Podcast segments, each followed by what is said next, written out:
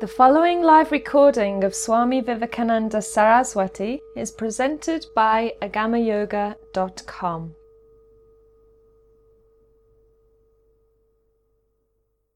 Namaste to all of you and good evening. Please settle down. Tonight it is my intention for the satsang to speak a little bit more to focus in this particular satsang on the spirituality which happens through the heart, through Anahata chakra, technically, as we say in yoga, the role of Anahata chakra, the necessity of Anahata chakra in spirituality, and its place here in the Agama system of yoga. And this starts, it's very important because we see all the time that somehow the trends of Anahata Chakra, the way of doing spirituality through Anahata Chakra, is often the most problematic one. Otherwise said, people don't manifest or don't have too much anahata chakra, and although spirituality is supposed to give it to them, and although anahata chakra seems to be a planetary ideal for this cosmic cycle, nevertheless, it does not happen too much. We can see that in the national characteristics, like what we call the national souls the dominant frequencies. Theoretically, all astrological signs are divided in four categories, and uh, there should be 25% of people dominant on earth, 25% on people dominant on water, fire, and air.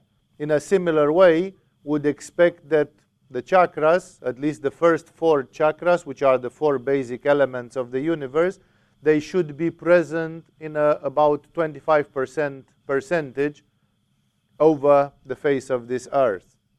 On the other hand, we know that the planet Earth is uh, dominated by the water element, both our bodies and the planet is dominated by the water. And at least then we would say, okay, Let's give to the water 30% instead of 25. Let's give to the water 50% instead of 25%, like it's the dominant element.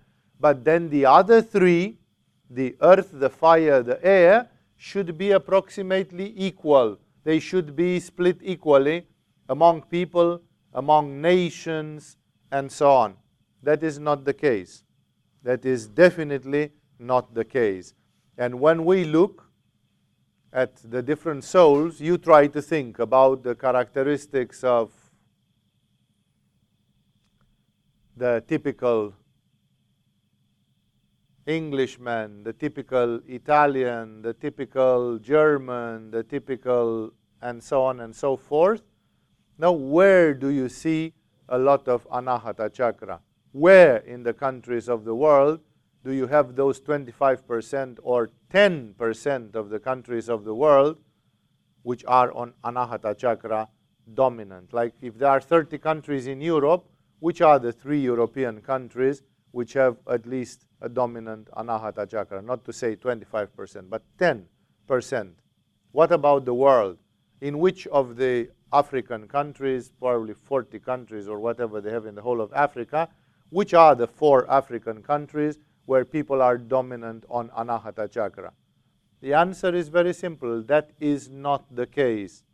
And it's not the case simply because anahata chakra is not proportional with the others. On this planet, you find egregores, national souls, and dominance in the population of Muladhara chakra. You find a lot of Svadhisthana. Here and there, you find Manipura. When it comes to Anahata, Anahata is the most underprivileged of the four elements. It's the, mo- it's the element which is the most persecuted, the most rare of all of them, the most difficult to encounter. And because of this, a lot of things are not harmonious. And that's why spirituality on this planet, either it comes from Rumi or it comes from Jesus or it comes from Ramakrishna or it comes from many, many others, very often emphasizes on anahata. It goes on anahata like anahata is the lost gem, it's the lost treasure. Spirituality on Manipura, a la uh, samurai spirituality, we see some sort of dignity in spirituality, some sort of verticality in spirituality here and there. And it's beautiful to see, of course. But when but that's more from Manipura like. When it comes to Anahata chakra, it's always very difficult to encounter. Very it goes to the point where some people think that God means Anahata chakra.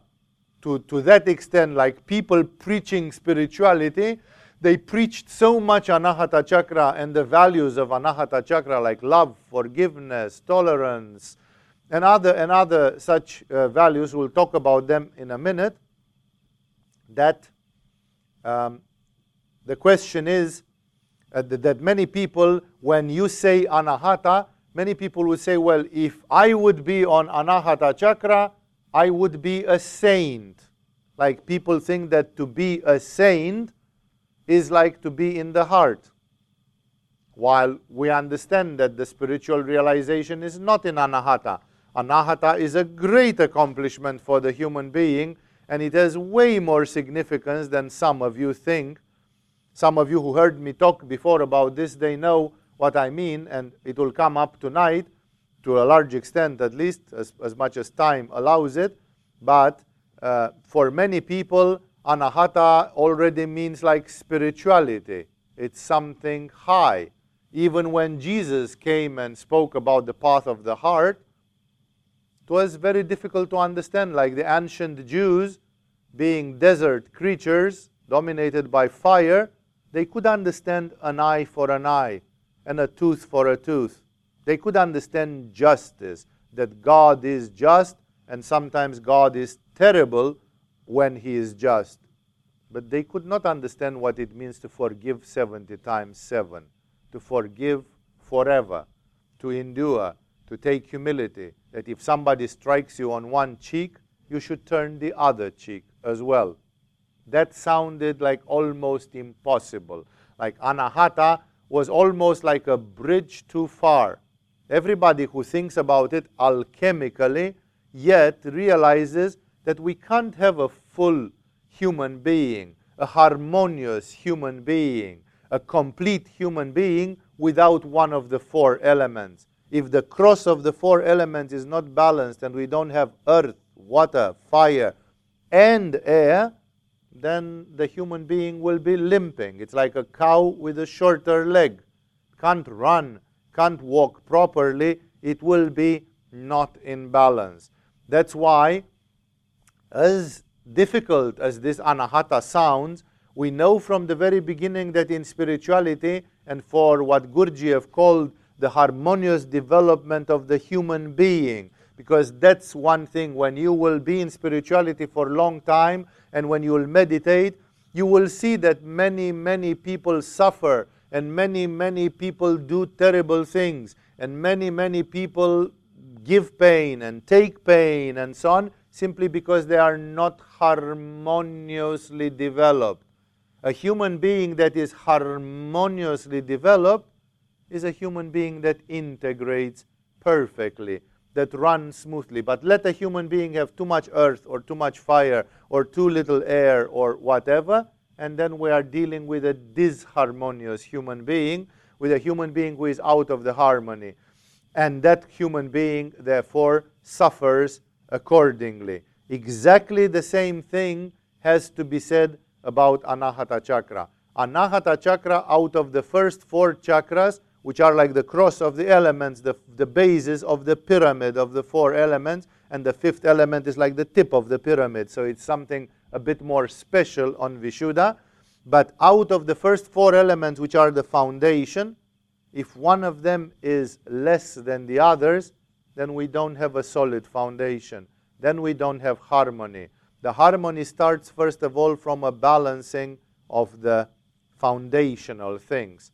That's why I keep saying Anahata chakra, which appears clearly for somebody doing yoga, that Anahata chakra is the most persecuted chakra of all the chakras. Like when you look in the society, no, if you look at uh, whatever, the first movie which comes to mind, I don't know why, is The Wolf of Wall Street, because probably because tonight somebody was mentioning the title of this movie. No, you take The Wolf of Wall Street, I don't know if I, in the whole movie, I've seen 10 seconds of Anahata. Like, Anahata does not exist in that movie at all. It's simply, and that's why I say, Anahata clearly is the most lacking, the most handicapped chakra in our world. Our world has grown to be with so little Anahata chakra, and that is not boding well to start with. That doesn't give any good signal. That automatically says we are living in a very skewed reality. We are living in a very unhealthy type of world. And everybody who wants to go in spirituality has to find a way to balance that. It is also uh, not only that the modern world in general, but even in spirituality and in evolution, Anahata chakra starts being lost. Like when you look at the trends of spirituality after the hippie years, the hippies came with make love, not war, and peace, and all that.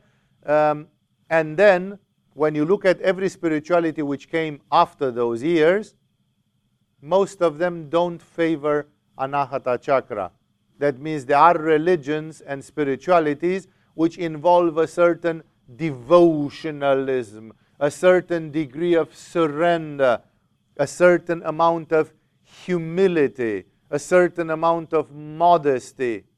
Those are not really practiced properly what is being practiced are forms of spirituality which avoid anahata chakra because modern people have got themselves into a place where not only that the countries and the national souls lack so much anahata but the world is a competitive world based on business based on the law of the jungle on the big fish is eating the small fish and the strong survive and all that kind of stuff and automatically, uh, therefore, anahata is finding itself very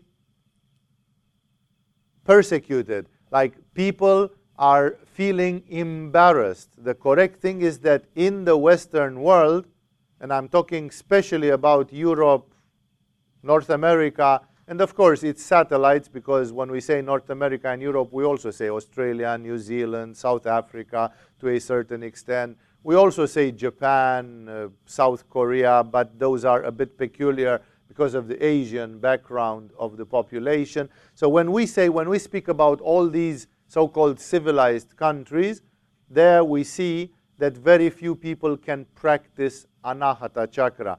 All the in the last 40 years, all the spiritual trends which come from anahata, they have been booed, diminished, persecuted, they are not really seen as being good.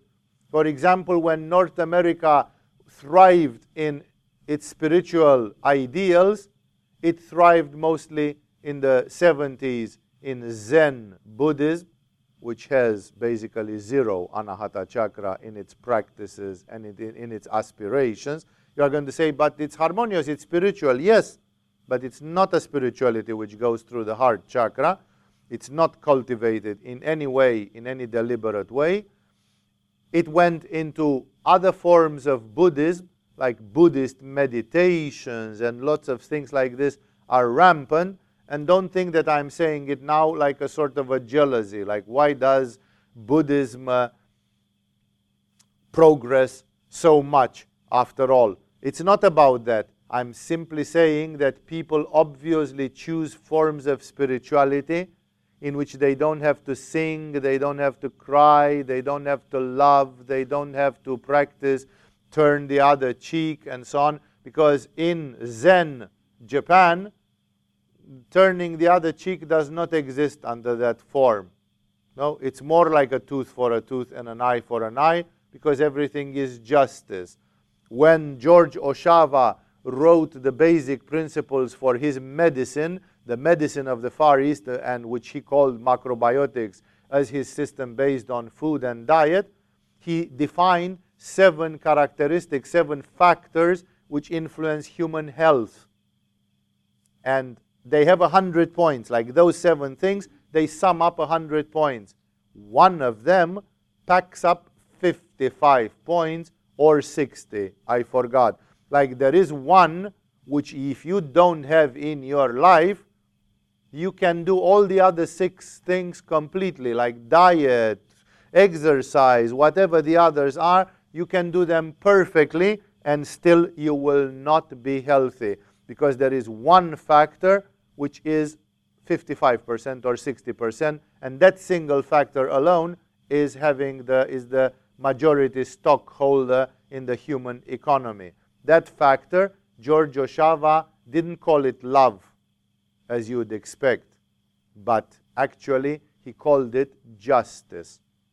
Like the human being needs to live in justice. It's exactly like the ancient Jews who said that the human being needs to live in righteousness. When Jesus came and spoke about this, he said this is rubbish because he said, Who is righteous in the eyes of God? Don't you see what an arrogance is in this word that you say we are righteous? Really? When it came to punish that adulterous woman, he simply looked into their hearts and he said, Let the man who has no sin cast the first stone. Nobody could cast a stone because ultimately, if you look honestly, nobody is righteous 100%. Therefore, this idea, you see it in George Ohsawa. George Ohsawa brings a Manipura thing. He says, if you have a harmonious Manipura, which he calls justice, if you live according to dharma, if you live in righteousness, then you are in harmony with the universe and you will be healthy. Even George Ohsawa doesn't properly see the heart, the way of the heart, because it doesn't belong to his culture. He was a samurai, he was proceeding from a samurai family, and for him it was all about justice, righteousness, uprightness, or whatever other words you want to use that define values on Manipura. It is a very, very clear thing that when people, if somebody wants to go from non spirituality today to spirituality, they find it very difficult. We know it in Agama because in Agama we transmit the message of the yogis. And the yogis were not ashamed at all to say that at a research, at a careful research, which they did generation after generation for thousands of years, they discovered that there existed a plane of energy and consciousness in this universe, which we call the seventh plane, corresponding to Sahasrara, the crown chakra, and which plane of energy and consciousness corresponds to a form of universal consciousness, to an ocean of awareness which fills up the interstices of the universe and which is omnipresent, omnipotent, omniscient, and which corresponds very much to this idea of divinity, of God. And when we teach this in yoga, there are many people who take months and months and months and months of experiments because in the beginning they feel very awkward. It's like I'm coming, I've studied my university in London or in Paris, and now I'm going to these dudes in the Thai jungle and they talk to me about a universal consciousness that is omnipresent that gives me the creeps, you know, because I have been sliding out of the game already. I definitely don't have it's like you can see it in the Matrix, you know, where this the Oracle speaks with uh, Neo, the hero from the Matrix, and uh, he says, "I don't believe in destiny, you know, because I don't like the idea that there is something out there which controls my existence in any way." Like people are spooked. There is a sort of a slightly demonic, luciferic Manipura where people say, I am me, I am free. You know, there's nobody. In Buddhism, this thing exists at, at a superficial level because people say, I don't depend on any God. It is me sitting under the Bodhi tree and doing vipassana till I turn blue. And then one day I hit nirvana and I did it. You know, me Tarzan, I did it. You know, I am the word. Like, where is the grace? Where is the humbleness? Where is the door which was opened for me? Nowhere. It's this, this kind of attitude. I'm not saying that the Buddhists have it because that's not really what Buddha said, but people don't read carefully, and this is the first image which comes. And this attitude in all the theistic spiritualities of the West and of the East is called Luciferianism. That you believe that you can do it without God and you don't need anybody. People very easily slide into this because it disturbs them. It feels awkward to think that there might be something of which you depend. Shambhala doesn't make known its existence for the people of the earth precisely because of the same thing. We don't want people to get spooked by the fact that there exists a spiritual big brother somewhere which looks over the shoulder of everybody and kind of controls what is happening. And that's why we witness this aspect that in spirituality, anahata disappears. I had the opportunity in the land where I was born to compare at least two kinds of Christianity. I was an atheist and a disbeliever in my young age, considering that science is all that there is, and there is nothing else if it's not proven in a laboratory by some physicists or chemists. And therefore, I did not have any attraction or preference, but I have been confronted in Romania. We are at the borderline of the Orthodox Christianity, which comes from Russia, Greece, and the eastern part, and the Catholic Christianity, which is slightly present in Transylvania and more the western parts towards Hungary and the western parts of Romania. And because of this, it's easy, it was easy for us in the culture to see how do some of them behave and how do the others behave. What's the difference between this community and that community? And it appeared immediately once you knew yoga that the Catholic Christianity is way more Manipuristic than the Orthodox Christianity. While in the Orthodox Christianity there is still a lot of humbleness and modesty, and they don't want to be seen. They want to go in the forest and disappear, like they want to be anonymous. The Catholic Christianity, with all its organs and huge cathedrals and all the pomp and so on, crushes. It's a crushing presence, it's a manifestation of power which collaterally resulted in crusades, inquisition, and other manifestations where there is an iron fist which accompanies spirituality, while such things never happen. There has never been an inquisition, crusade, or any other similar phenomena or institutions in the Orthodox Christianity. I'm not saying this because I want to praise the Orthodox Christianity, because sometimes my observation is that the Orthodox Christianity has a pathetic lack of Manipura, which makes them very chaotic and not samurai, not vertical, while in the Catholic Christianity, many of those things existed. Like it was much more easy to kick the ass of some Orthodox Christianity institutions than Catholics one. When the communists took over Eastern Europe, the Orthodox bent over and they said, This is our asshole, you can fuck it as much as you want.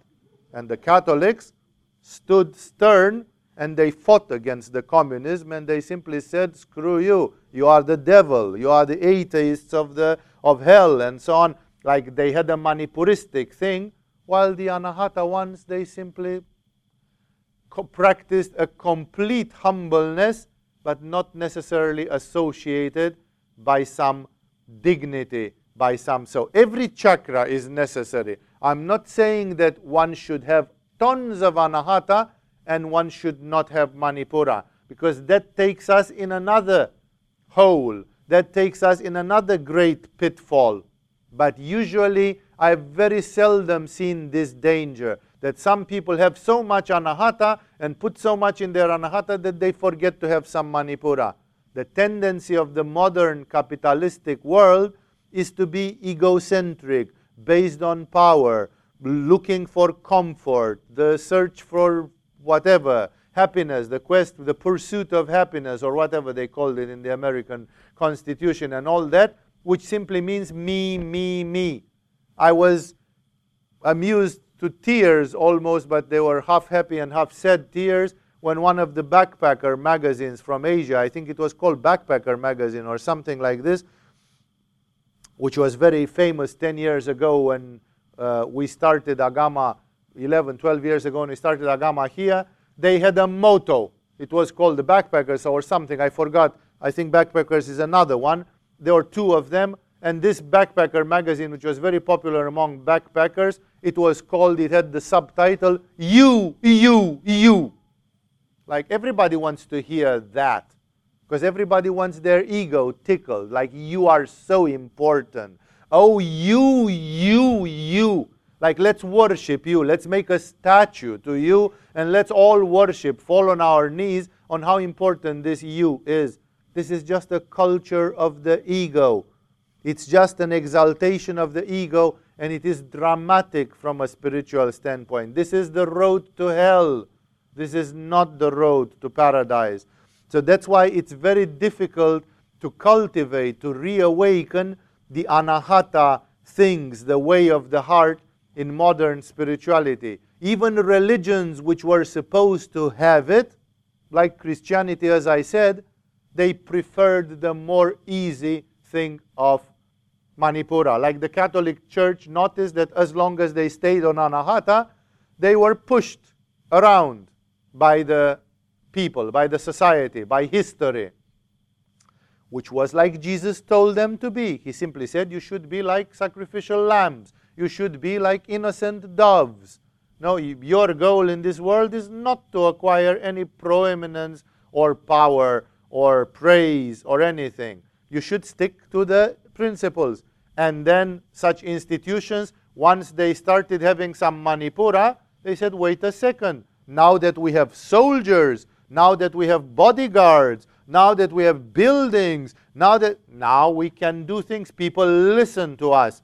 And it gives the false impression, this Manipura in spirituality, it gives the false impression that you become more efficient, that you become more uh, listened to, more visible, that you are better at it, which is a very, very terrible illusion because again, some Manipura is always needed, and even great mystics on Anahata, they had a great Manipura. Francis of Assisi had so much Anahata that he was preaching to the birds, and the birds were sitting on his body. When he was coming out of the church, the birds flocked and sat on his head and on his shoulders, probably crapping on him as well or something, but like he was like a magnet for the birds.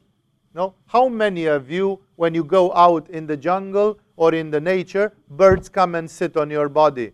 What frequency on anahata? How intense your anahata should be that the birds should lose their fear and simply come and sit on you like you are God, like you are shining with blessing and so on. I met I met anahata people who told me this. They said, I don't know what happened. I worked, I did the meditation, I worked on anahata. I came out of the yoga hall, then a bird came and sat right on my shoulder.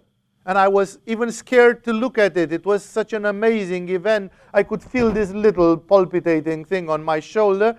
And I was one with this bird. I was a bird. The bird was with me. You know, it's like I was in a, in a world of there. So this Francis of Assisi, which I'm giving an example as Anahata, and he was asked to do many Manipuristic things, like to organize the Franciscan order. The Pope, who was much more on Manipura than Francis, told him, Francis, you are a saint, but the people who come after you, they are not saints. They are longing to be saints. So they can't just spontaneously do things because you had the inspiration, the grace. Other people will help to build up the path. So why don't you write down what the rules should be. Like the, the people who will follow in your footsteps, they have to follow some rules. There is a canon.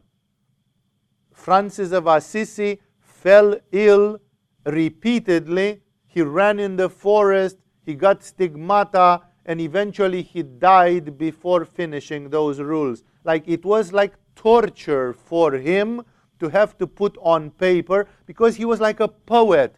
He lived in a constant inspiration with the angels of God, and he was like completely hectic, completely chaotic. Ask him to make a project management. Francis of Assisi was zero in project management. He would have been the most disastrous manager ever in history. he would have bankrupted any company would have asked him to manage a project because he was having this anahata. But this Francis of Assisi that we praise, he's known in history as being such an anahata person. He went pretty much on foot to Jerusalem and he met with Jalaluddin or whatever his name was, the Sultan in those days, one of the sultans who was reconquering Jerusalem in those days. And he asked for an audience boldly to the Sultan, who was the conqueror in those days. The Westerners were losing the Holy Land in that century, so the momentum was on the side of the Muslims. And this guy asked him, Okay, what do you want? And Francis of Assisi looked like a child in his eyes, and he said, I came to convert you to Christianity. The guy looked at him and he said, You're nuts, right? Like we've seen some crazy, like, okay, bye bye. You know? And the guy simply said, If you believe in your God as much as I believe in my God, then please make a huge fire in the middle of the throne room, here in the middle of the hall. Bring wood, make a fire. You or one of your people, the highest priest in your people, and I will both walk into the fire. We'll simply walk into the burning fire. And if any one of us is in contact with God, the fire will not burn him. So let's see if it's your God or my God. Of course, the jaw of the Sultan dropped with a big noise. And he looked around, he thought, and then he said, Sir, you are very remarkable. I must admit, I've never seen anything like this. And he said, But I don't believe we'll find anybody in my palace, in my tent, in my camp, who wants to do this trial together with you, this trial by fire. And then Francis of Assisi said, If nobody on your side wants to, then make a fire, and I alone will go into the fire. His jaw dropped even further down if it was possible. Like, is this anahata? It is a lot of anahata, but it's manipura as well. Only a very manipuristic person will have the cheek to go to the conqueror, sultan of the day, and to say, Your God sucks. And to demonstrate it, I'm going to walk in the middle of a fire here, now. No, like anybody has balls, show me that you believe in God and that your God is real and it's alive, you know? And even if you don't want to do it, you don't want to compete with me, I will do it. I myself will do it. Then let's see what you have to say. And Jalaluddin, or whatever his name was, this Sultan Saladin, or whatever his name was, then he simply said, you know, he refused. He, they, they were so afraid of what might happen that they didn't even want you know, to be curious. Like, okay, let's make a fire and see this madman, what he's going to do.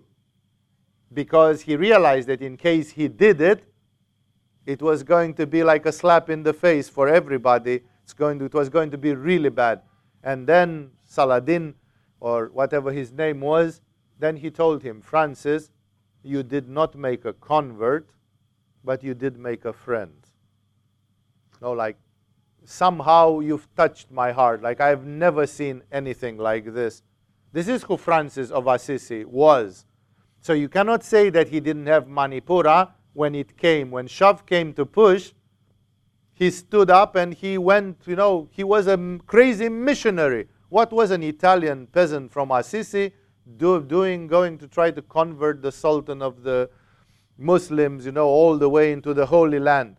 But it's one thing to say that, and it's another thing, as I said, to look into this problem of the lack of anahata chakra. Even in India, this anahata chakra, because we speak of yoga, we are not a Christian monastery, we are not a Sufi dargah, we are not many things. We are not even an Indian ashram of Vedanta or of uh, Vaishnava Hinduism, devotion or something. We are a yoga school even in India and even in yoga, we are seeing the loss of an alarming amount of anahata chakra. That means India in the old days, it was a country with a lot of bhakti and a lot of devotion. I have lived in India for four years, and along the, all these years since I've been concerned with yoga, I've personally met many gurus, many teachers, many practitioners, many people from India associated one way or another with a spiritual path. Very, very seldom, like one in ten, have I seen that they had a sort of an Indian Anahata chakra. That famous Indian Anahata chakra that most people expect, hopefully, and which in the hippie years it came quite abundantly, ever since in the last 40 years, 50 years, it kind of died to a large extent. Not permanently, not forever. I'm not talking about doomsday. I'm talking about a phase in the planetary evolution and in the society. But even in India, as well as in other countries where there used to be some anahata chakra, then uh, we see it decreasing a lot. To make you understand that, I will have to analyze a little bit together with you what are the characteristics of anahata chakra so you my statement will not be just a blind statement like this like believe me i tell you anahata chakra has diminished and even in india like i met with so many yogis 9 out of 10 were proud arrogant boastful and a lot of other things which are exactly the antipode of anahata chakra. Like when you have anahata chakra you are not this you are not this you are not this. There's a pretty clear list, and I'm going to give you a simple example of that, which is very well known in the West as well. And that's why I'm saying even, even the legendary India, when it comes to anahata type of spirituality, it suffers a lot.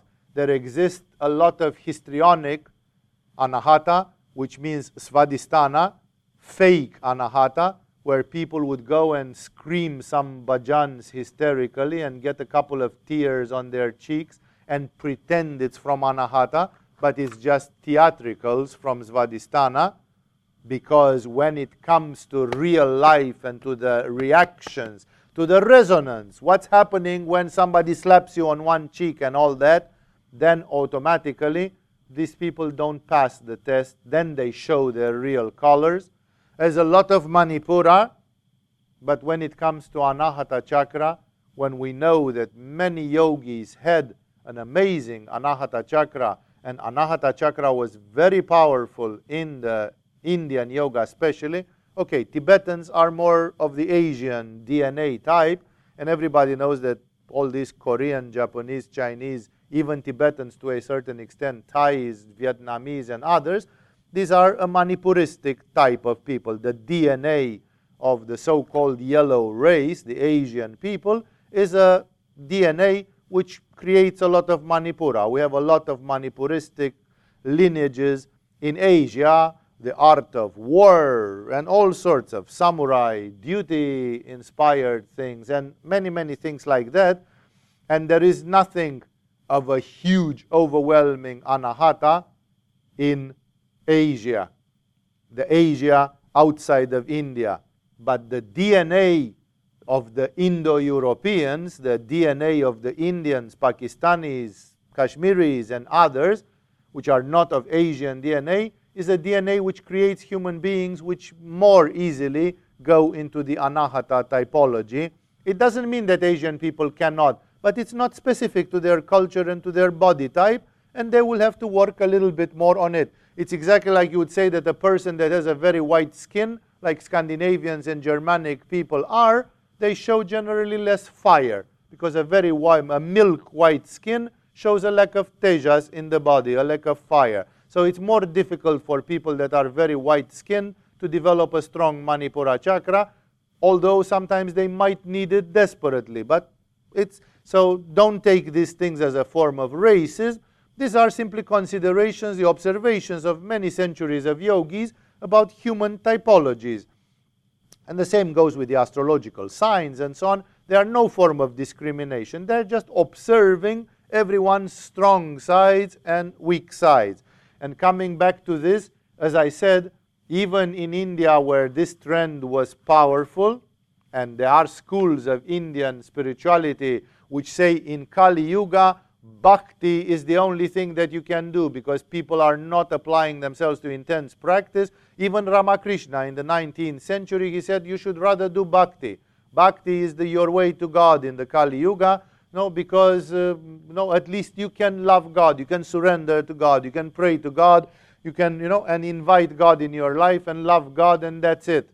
So, even though that is being said, very, very often we find that even in the spiritual environments of India, very often we find the fake anahata. I've been in many environments and they knew from the guru of their guru that a yogi should be like this. They didn't feel like in private they spoke crap about it. But when they were in public, suddenly they played it. They were nice. They were like they were having two faces a face for the public, which was corresponding to a theatrical model, because that's how it was written in the books that a yogi should be. And then they had their personal opinion and their personal life, which was sometimes very, very different from the standards. So that's why I say, uh, even with yoga, we have this problem.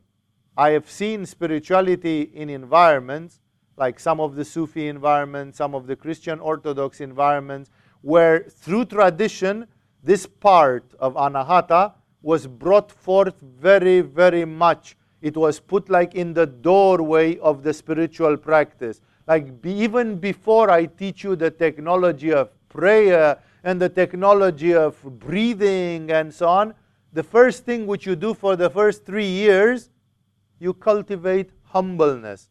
You cultivate anahata. Like spiritual practice, they think in those organizations, spiritual practice on the background of arrogance and vanity is going to make you go to hell. You are going to make some choices and some actions which will result in terrible results, terrible fruits. And that's why, you know, it's better that you don't learn spirituality at all if you are not in anahata. Because if you learn spirituality not being in anahata, it's going to be an arrogant spirituality and you are going to do mistakes which will backfire on you. So, so intensely they were focusing on this aspect that I have seen some environments and then when I visited India first time and second time, and then when I got there and lived there and so on, I was amazed that in yoga, while I was expecting to go in the world of yoga and expected to find a lot of people who are deeply in anahata, because India does have this flavor of anahata, nevertheless, nine people out of ten were completely far from that. I've seen more people in anahata in some Christian monasteries. Not powerful, not wise, not yogic, some of them lazy, tamasic, inert, like not doing spiritual practice, but still having a lot of anahata. Uh, so that's not perfect. That's full of flaws, so there are many things to improve. But funnily, I've seen environments where people did yoga, did know some technology and so on, and they were not in the heart they were coming from somewhere else completely. This, the last 40 years, 50 years, ever since the hippies brought Swami Satchidananda and the likes of them to the West, it has shown exactly.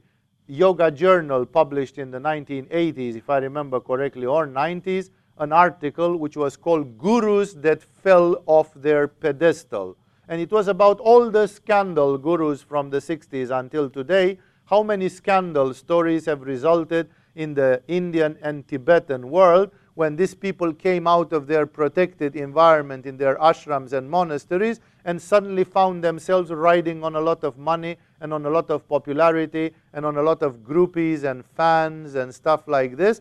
And suddenly, how their ego inflated terribly, how the power corrupted very, very much. The power cannot corrupt so much somebody that has an anahata chakra. It is said that power corrupts and absolute power corrupts absolutely.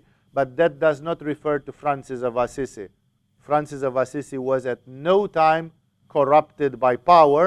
although you can think of what a feeling of power this man must have had in his head that he went to the Sultan of the Muslims and he said, I will walk in fire in front of you and everybody here to show you that my God is superior to your God and that your faith is flawed.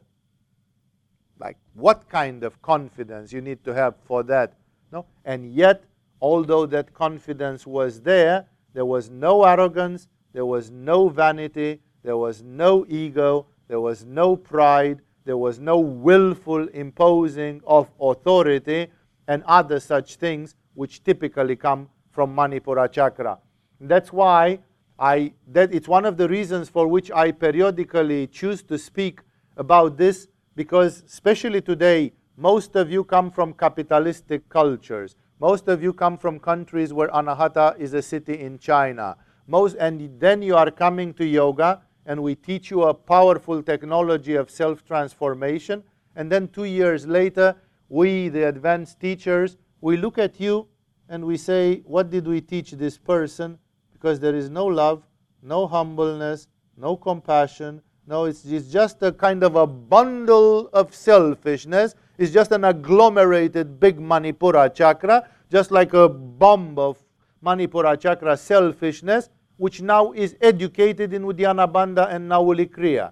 No, but like, isn't there, there is something else to spirituality than this. To educate a selfish person in powerful yogic things might even a, be a double-edged sword, you know. It's a sort of a, better not. Gurus in the old days, we are not here in a Gurukulam, no, very few of you are coming, spending time with me and staying here and getting closer and getting to know me personally and become part of what India calls Gurukulam, like the family of the Guru, the inner circle of the Guru. Because of the nature of what we do here, many of you are coming, learning yoga. We have the wish to teach excellent quality yoga, perhaps the best yoga in the world or there around we want to be you know, accurate and to teach something which works and which is amazing and not adulterated and not a caricatural transformation of yoga and all that. But at the same time, there is a, the other edge of this because this yoga, indeed, it works. Indeed, it gives power over oneself and eventually over others. And if this is grafted on a personality that has no humbleness, no love, no modesty, no tolerance and forgiveness, then automatically it can result in bad things.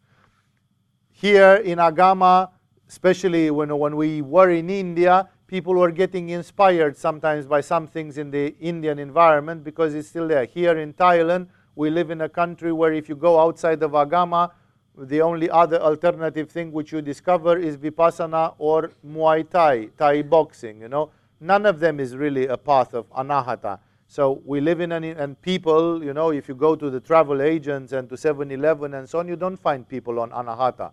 You find people who are dominant on manipura most often. It can be a nice manipura. It can be a harmonious manipura sometimes.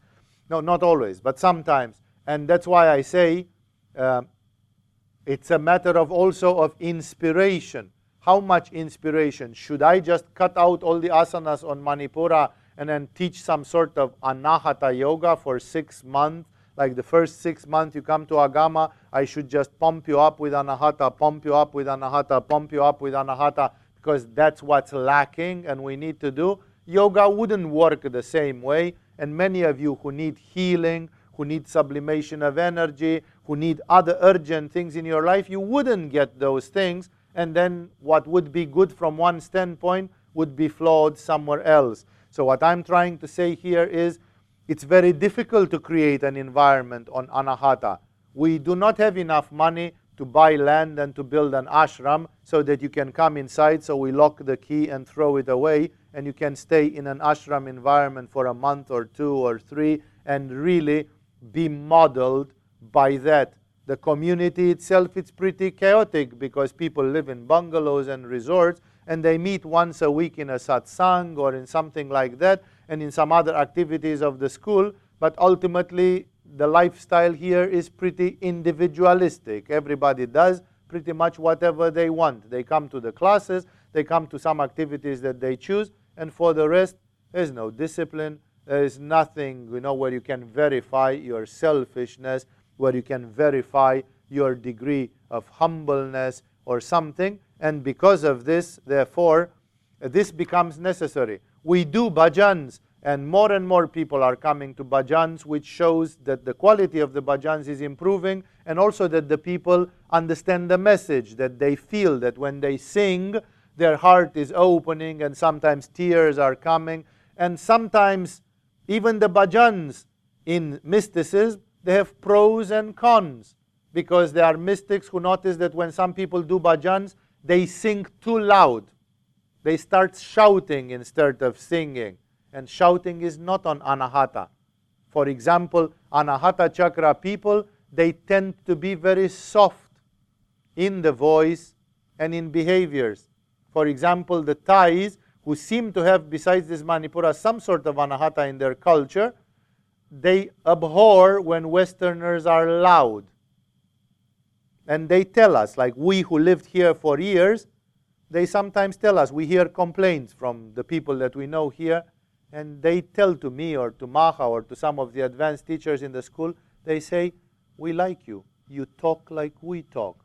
But these other people, all these other Farangs who come here for a month, they are like this. You know, it's like this is so threatening. It's so not anahata.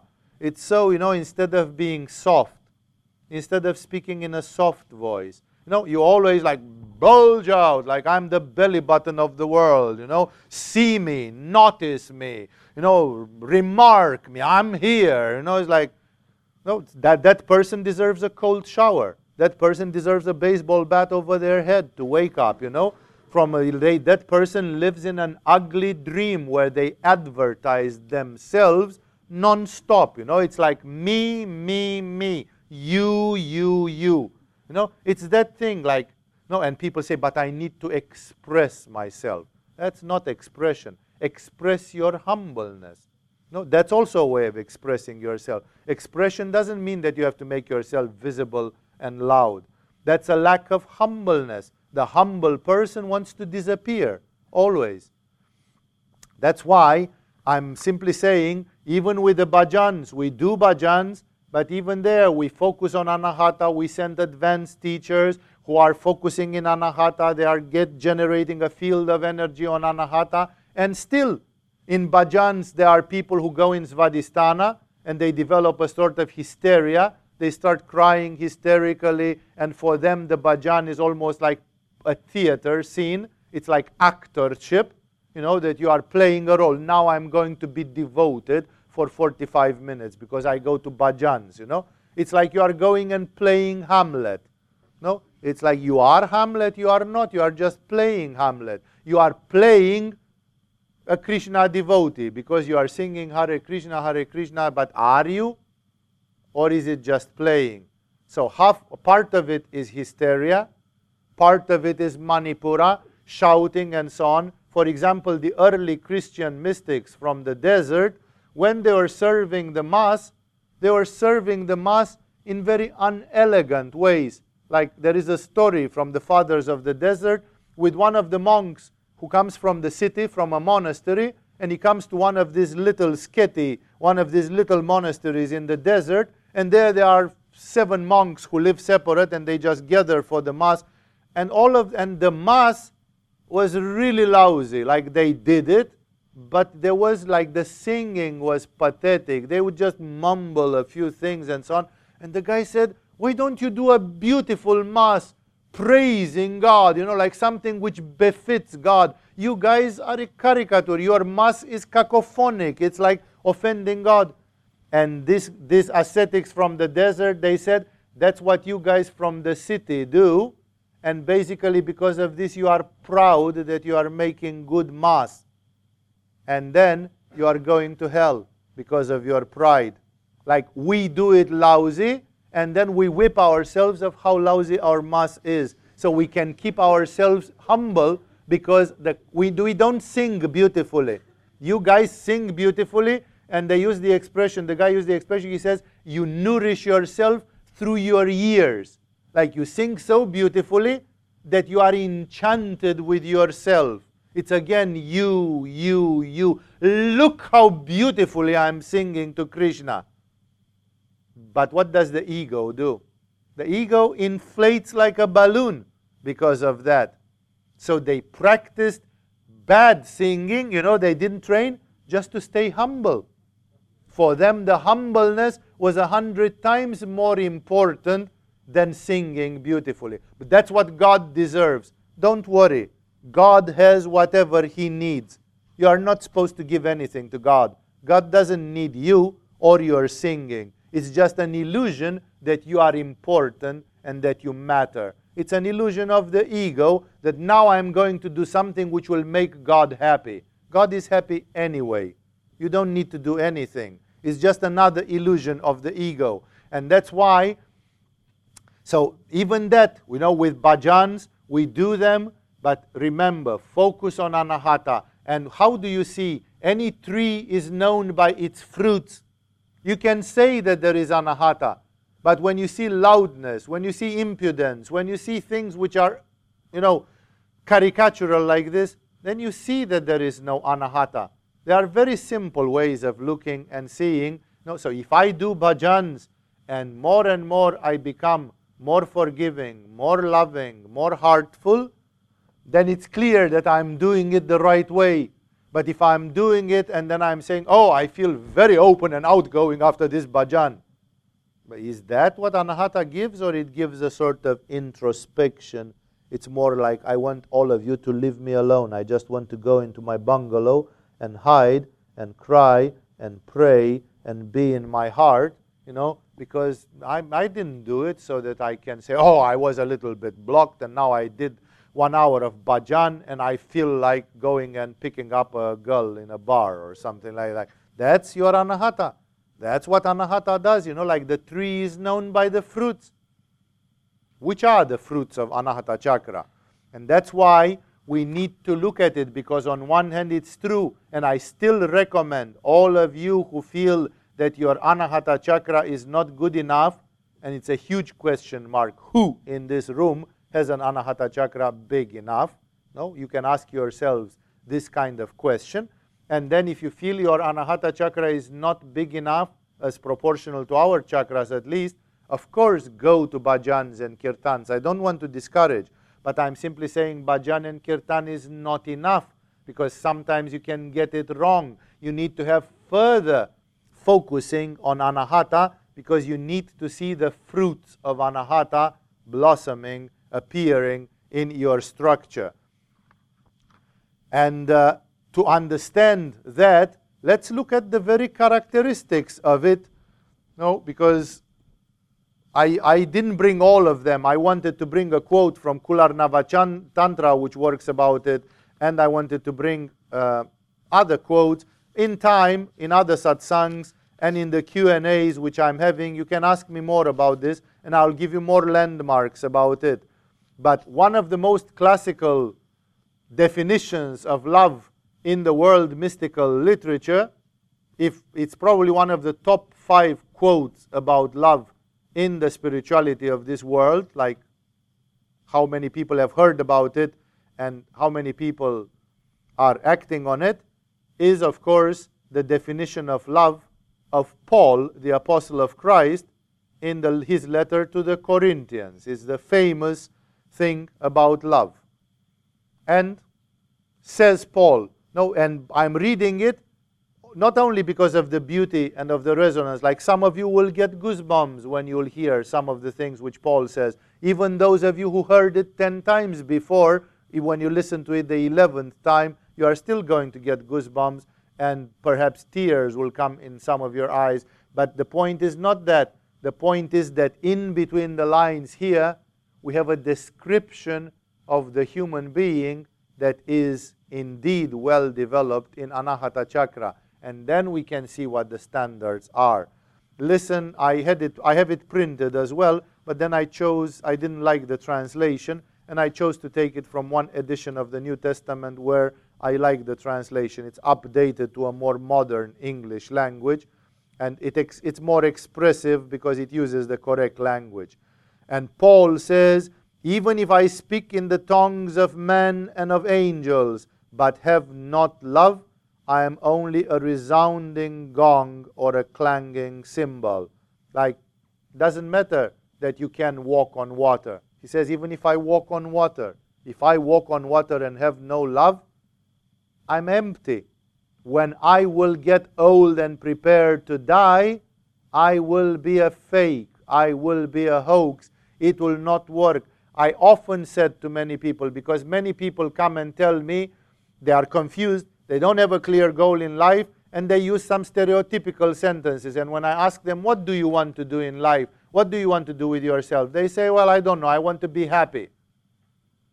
I'm telling you so that you know from the standpoint of yoga, a development of the human being without anahata, when you are 60 years old, it brings no happiness. There is no real happiness if you don't have anahata. Only the person with Anahata chakra experiences that particular type of joy. When you are young, you can replace it with this buoyant, puppy like energy of youthfulness. You get a hard on, you go and have sex, you club, you jump, you hop, you bungee jump, you do crazy stuff, and you feel happy, which is not really happiness. It's more like adrenaline junkie excess of hormones, different other reactions which are give you are you know you are doing a bit of jogging and it produces oxytocin in your brain. No, because you have oxytocin, it doesn't mean you are happy. It means you feel good for 25 minutes or something like that. But what I'm trying to say here is this if you contemplate happiness, indeed, remember that the happiness as it is described in most places, it's coming with the help of Anahata Chakra the heart has something, it has an ingredient in the human life, in the human cocktail, which gives happiness, joy, this joy from the soul. That's why it is very important, and Paul has seen it. Paul was already pretty adult, pretty old when he got his enlightenment, and as he was getting older and preaching the message of Christ, he could see immediately what everything was depending on. If, if, and he continues, if I have the gift of prophecy and can fathom all mysteries and all knowledge, and if I have faith that I can move mountains, to move mountains, like Jesus said, you know, you have faith as much as a mustard grain, and you can tell to this mountain to move, and it will move. And if I have faith that can move mountains, so you can perform miracles, but have not love, I am nothing. If I give all I possess to the poor and surrender my body to the flames, which means you can give everything to the poor and surrender to the flames without having love. It doesn't come from the heart chakra. You can do it from Manipura or even from Svadhisthana sometimes. If even if I give my body to the flames but have not love, I gain nothing. How powerful is this statement until here? No, like love is more important than moving mountains with your faith. Without love, you are facing a huge emptiness in front of you, which is not giving happiness or meaning. And he continues, and now we start seeing those characteristics. Love is patient, love is kind. No, now take it back. Are you patient? Any one of you says, I'm impatient. You don't have love. I'm sorry to say it. It's not me who says it, it's this dude who says it. He says, if you are impatient, there's no love. Because love automatically gives patience.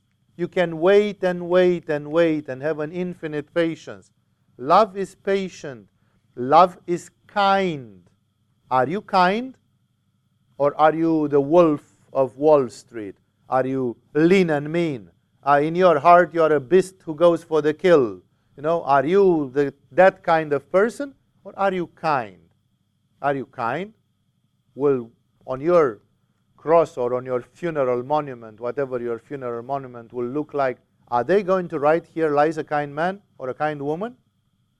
Or are you a bitch, an asshole, an incomfortable person that constantly steps on other people's toes and produces suffering, displeasure, annoyance in people. Are you kind? Kind people are trying not to be annoying. Kind people are trying to be kind, good. How many people in this room can say at least these two things? I'm patient, like I forgive a lot, I wait a lot, and I am kind. Just two, but the list continues. It gets better and better. Love does not envy. How much envy do you have, guys? How envious are you when you see people around you having what you don't have? People have money, you don't have money. People have sex, you don't have sex. People have happiness, you don't have happiness. How is your envy level in your life? Love does not envy. Love, it does not boast. How many of you are boasting? How much did you boast in the last one week? About whatever it is. How smart you are, how strong you are, how beautiful you are, how kind you are. Are you boasting? Yeah, but also I did like slap your mouth and shut up. Boasting. Bo- Love does not boast. If you are a boaster, inquire about your levels of love as well. Love does not boast, it is not proud.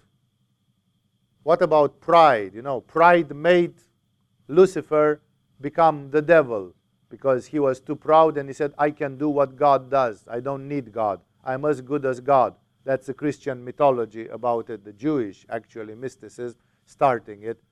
No? Like how much pride as opposed to humbleness. Like Rumi says, a lover knows only humility. He has no choice. Rumi knew. That's why when you hear Rumi talking, you see this man was there. He's not coming and saying, I love God and God loves me and how proud I am. He says, I love God and God loves me, and this makes me feel so humble because I don't know how I deserved this grace. I am the last of man. I am, you know, like this guy here says, because Jesus Christ came to save the, all the sinners of the world, out of which the first I am, Paul. He says, You think I'm an apostle, but he says, I'm the worst of the sinners because I killed people. I persecuted people before being. I'm a garbage. I consider myself so humble. No, I don't deserve to be praised in any way. I'm the last sinner. He says, You guys are less sinful than I am. And he is one of the apostles of Christ. He speaks in the name of Jesus. And yet he says, I'm the last sinner. No? This is humbleness. This is the lack of pride. How many people can cultivate indeed humbleness and modesty, which is a sign of love? It was Mahatma Gandhi who said, The humility is the solid foundation of all virtues. Mahatma Gandhi is an Indian man who lived up to the anahata of his ancestors. And the peasants of India recognized him immediately. They clicked.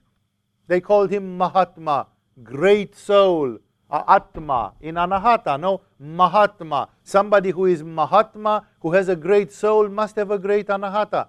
Mahatma Gandhi was a Libra. He was an air sign astrologically. And somehow, mysteriously, he had some Manipura. In his life, he was sometimes very stubborn and very pig headed and nevertheless 90 something percent of the time it was anahata, anahata, anahata. So listen to Gandhi. You know, humility is the solid foundation of all virtues. You have the virtue of tapas. You are fasting. You are doing tapas. If you are fasting and you are doing tapas without humility, you will go to hell. You will go like Lucifer and think that you are enough and sufficient and you don't need anybody and you are strong enough and fuck God and fuck anything like this. And then this is where it goes. This is where you go without humility. Humbleness is extremely important in spirituality, especially as you become stronger, especially as you grow up. If there is no humility, then things are going bitter.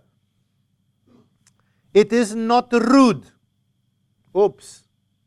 It's almost a staple of the backpacker culture that people like to be rude here and there. You see it everywhere. The Farangs in Thailand, it's one of the main labels. Farangs, Thais think are rude.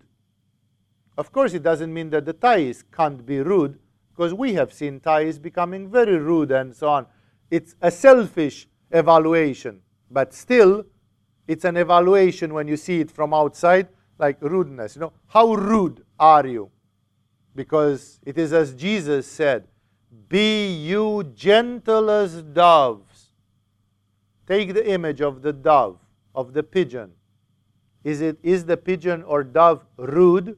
At least in the way we see it. Maybe some of you have National Geographic studies or something, and you are going to tell me that actually the, when Jesus spoke about it, he didn't have National Geographic studies or zoologic, zoopsychological studies on the dove.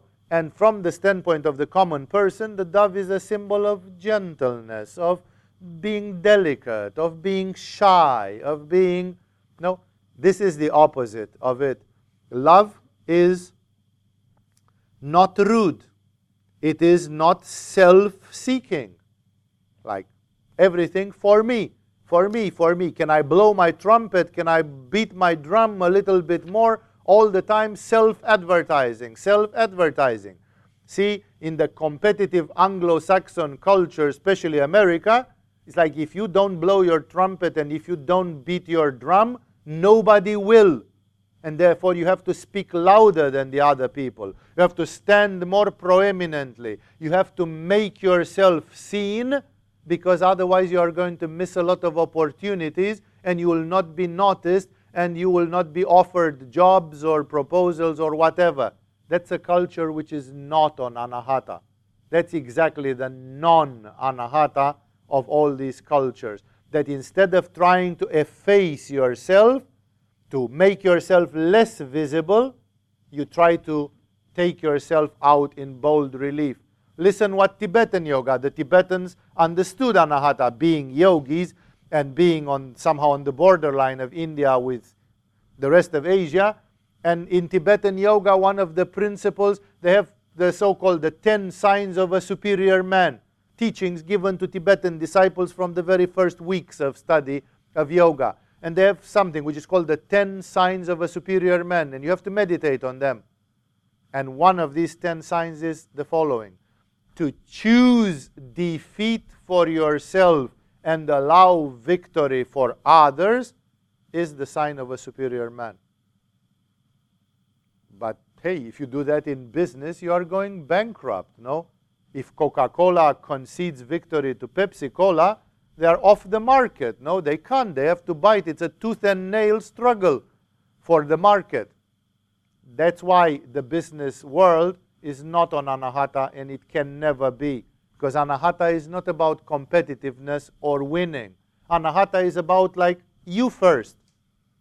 No, like here is the last piece of bread, but you will not get any. It doesn't matter. I'm happy to see that you are having it like I am coming second. It's okay if I'm coming second and if I don't get anything by coming second. You spend too much time talking to this person and now it's too late and you don't have time to talk to me. It's okay. Anahata says, it's okay. I sacrifice myself. The other person got the lion's share and I'm getting less or maybe today nothing. It's okay. This is anahata. When you are in anahata, you do this. Do I see this 99% of the time? No. People are competitive, competitive all the time, all the time. This competitiveness can be very good in business, but when it comes to the development of the heart, it's a poison. You cannot think, oh, my anahata, your anahata is bigger than my anahata. I envy you, and at the same time, I want to compete with you. I'm just like, this is not what anahata is like, not what love is like. It is not self seeking, it is not easily angered. It doesn't say it is not angered because Jesus became angry. When people pushed it beyond a certain limit, then Jesus stood up and said, Enough is enough. It's not that you cannot get a divine anger, but it's not easily angered. Are you easily angered? Or can you take a lot of beating before you actually start getting angry? How much can you take? How much can you endure? Are you on a short fuse or is your fuse long and patient? Love is not self seeking, love is not easily angered. It keeps no record of wrongs. Are you a grudgy person who never forgives anybody for anything? Love, the air element, makes the person in psychology slightly sanguine, and it is known sanguinic people forget everything very easily. Tomorrow they've already forgotten what has happened today. That's a characteristic of Anahata Chakra, actually, because you don't stay with, and even 20 years later, you come up with some revenge. Revenge, I still remember, and so on. Love, says Paul, is keeps no record of wrongs. That's but then the law, when you have a file with the police and they have all your record, the police is not on anahata. And it's not meant to be on anahata. That's why they keep a record of wrongs. There are institutions in the society which are not on anahata. No? But what about the spiritual practitioner who needs to go in anahata chakra? Love does not delight in evil, but rejoices with the truth. Like somebody slanders, calumnies, says evil things, the anahata person automatically feels like taking a step back and say, I don't want to be part of this. It hurts me just to hear it, just to see it. You know, it's like, I, I don't want to be part of this. Anahata, the love does not rejoice in evil, but, as he says here, rejoices with the truth. Like, like Jesus. He said, It doesn't matter if you have what to eat or not, but there is the Word of God. People don't need only bread, people also need the Word of God, like the truth. Jesus was not so upset that a woman committed adultery, and he was not tolerant totally. Like he said, go home and sin no more. Like he didn't say, oh, continue, it's fine. But he said, you are forgiven. No, God is merciful. Go home and sin no more. But when it came to the people who distorted the truth, his favorite targets, those corrupt priests and so on, he went on them full power. Like when it came to the truth, no, like the love rejoices with the truth. What is the truth? The truth should be told. It is precious to the heart of the spiritual people to go into this spiritual truth. What is the truth of God and all those things? And then he concludes with a beautiful paragraph, which is less about characteristics. I have more characteristics somewhere else. It always protects, always trusts, always hopes, always perseveres.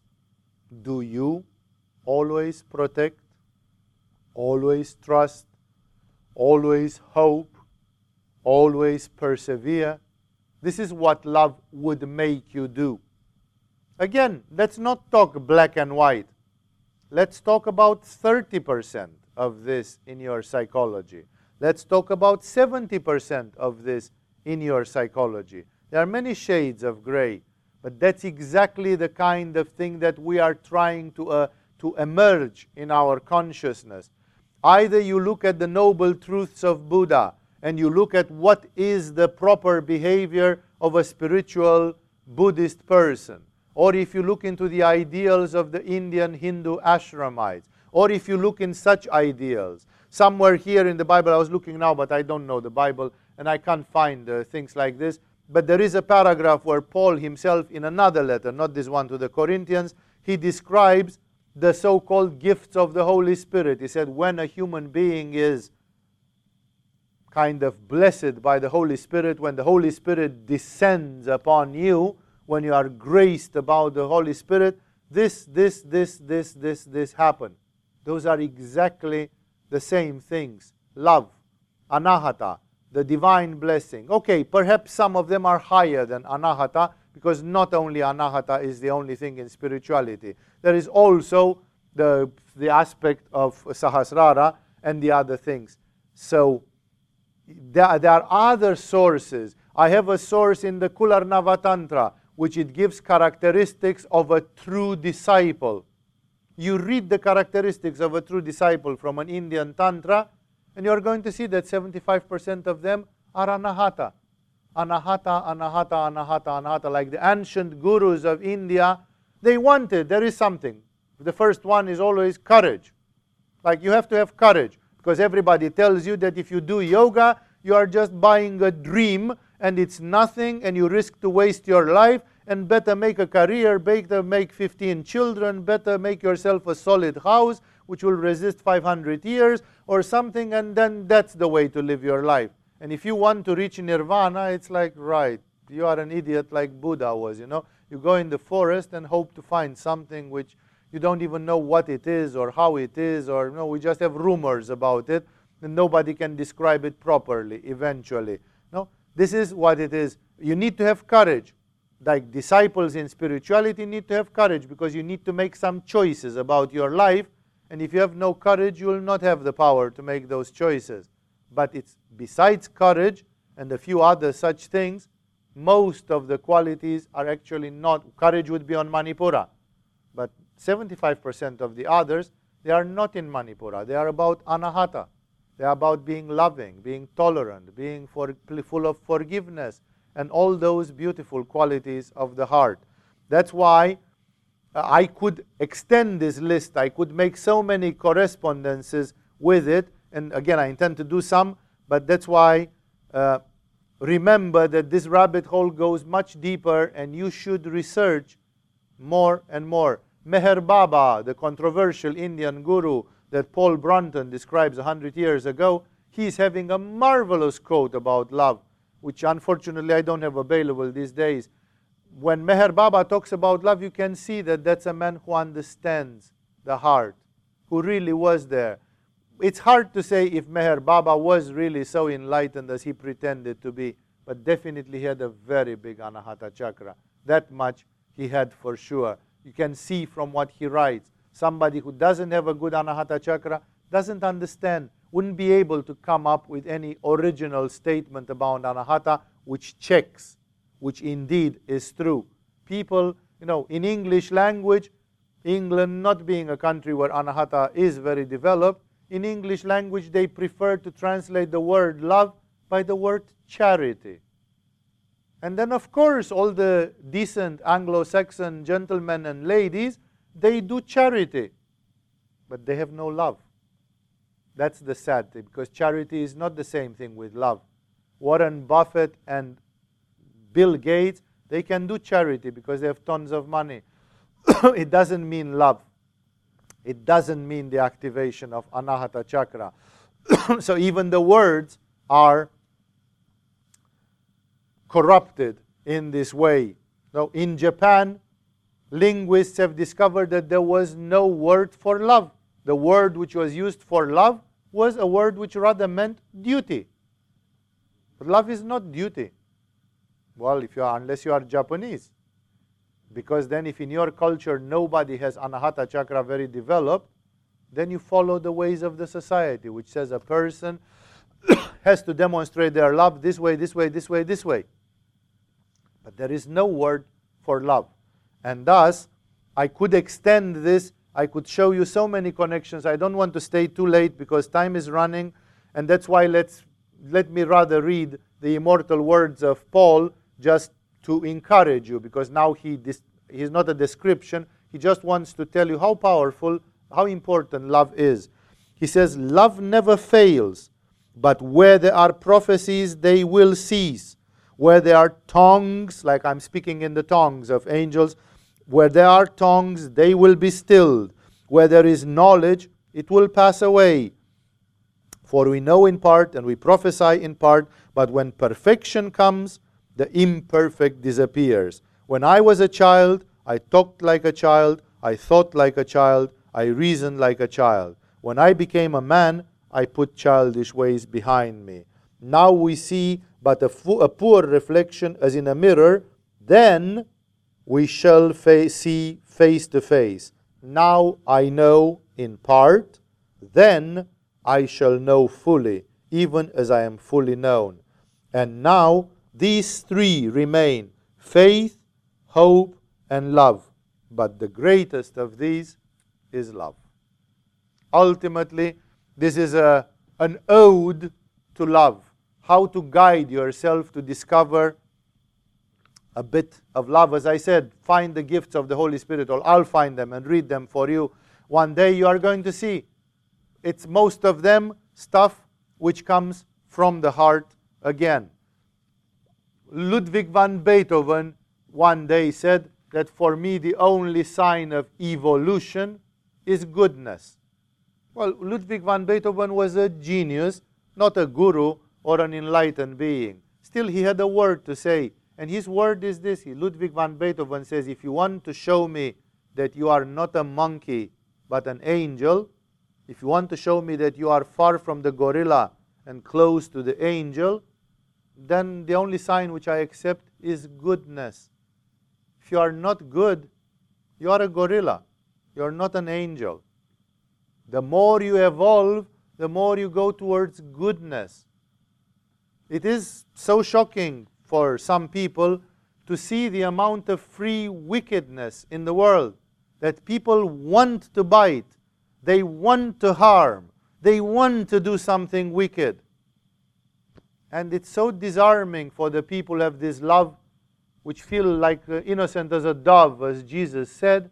No? Like, why would some people want to throw shit, to slander, to do wicked things? You know, it's like, what does it serve them? What, what satisfaction can a soul get from that? For what? For which purpose? There is so much wickedness in this world, and we're asking ourselves why some people have this itch up their ass that now they want to do something impish and wicked. And you know, when everybody normally would try to do something good, where is this coming from? So, we could go much further, but let me, I wanted to read to you the famous quote from Khalil Gibran about love, about the characteristics of love. But I don't have time. I see it's late, and all of you can read Khalil Gibran, the prophet.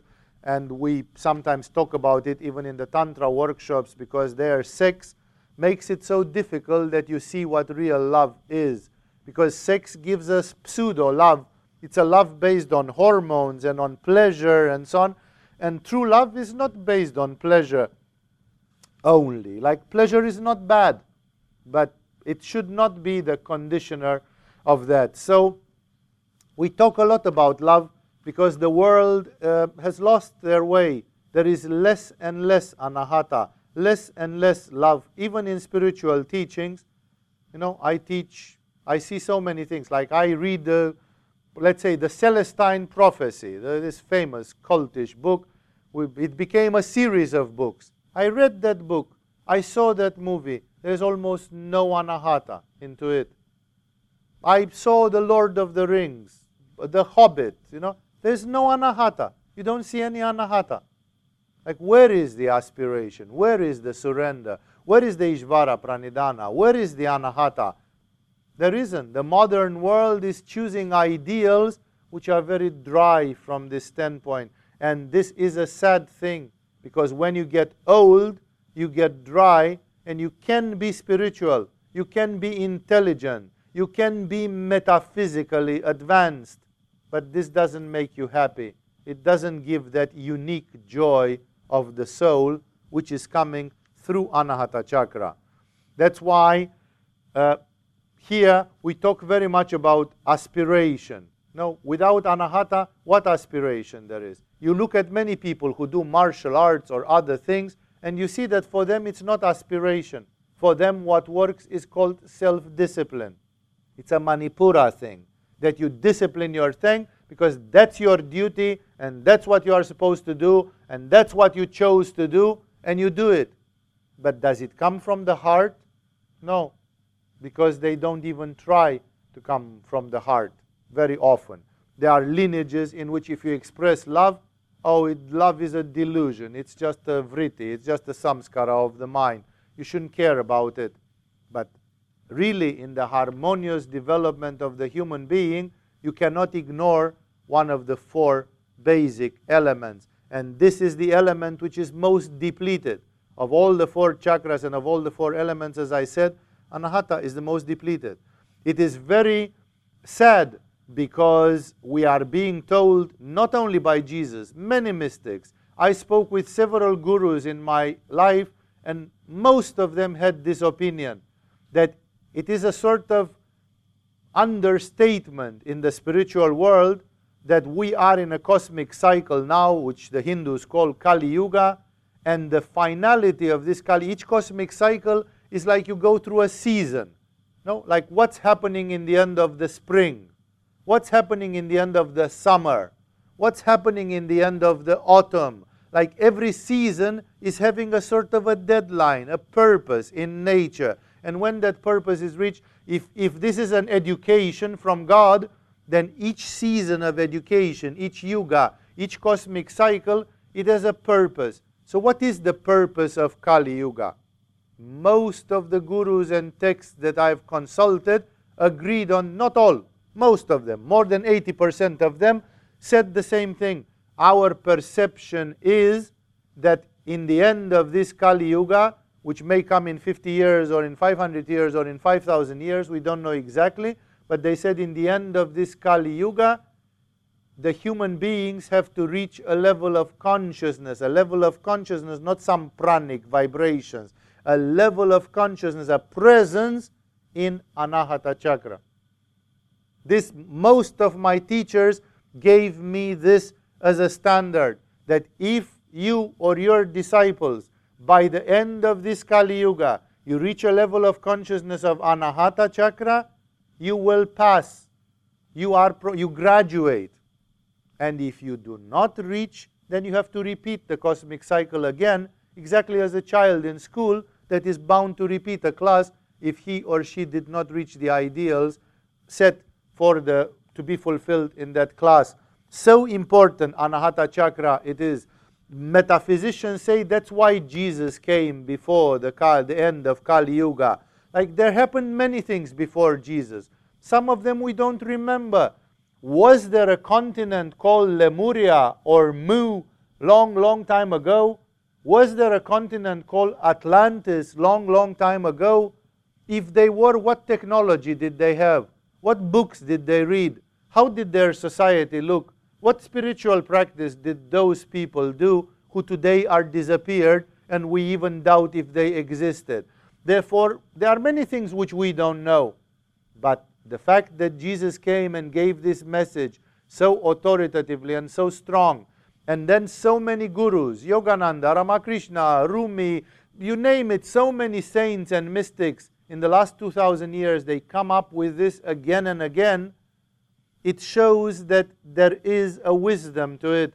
Like the human being has as first target the heart you are not going to finish university in the end of this Kali Yuga, spiritual university. Not everybody will become fully enlightened.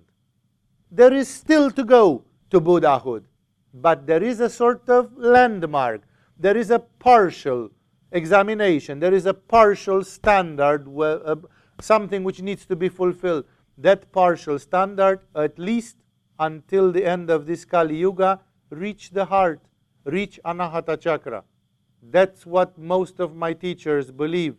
And they said, even Jesus is an example of that because if Jesus was indeed God, as he claimed to be, then automatically he should have known why did he teach to people the ideal of the heart. Why didn't Jesus teach Zen Buddhism? Meditate on Hara all day long because he was in a country which was very Manipuristic the Jews of his day, as, as much as many Jews and Israelis of today, have quite a strong Manipura. There is quite a bit of Manipura in that culture. No? Why didn't Jesus come and say, you know what, I think I should teach karate and Zen? No, because these guys, that's what they are good for, for karate and Zen. and suddenly he comes and teaches them something which is like a splash in the face. Like, guys, give up your strong Manipura, trust me, and follow me that I take you in Anahata. Some did, some didn't until today. The same is valid, not, it's not about the Jews. The same is valid about the whole humanity. The Christian message was preached in Japan. And the Japanese medieval daimyos, the feudal lords, they said, we would like this Christianity of yours, exception made that there are two of the Ten Commandments that we cannot abide by. Thou shalt not kill, like we are samurai, don't tell us this shit that you cannot kill. And uh, you shall not fornicate because we are polygamous people here.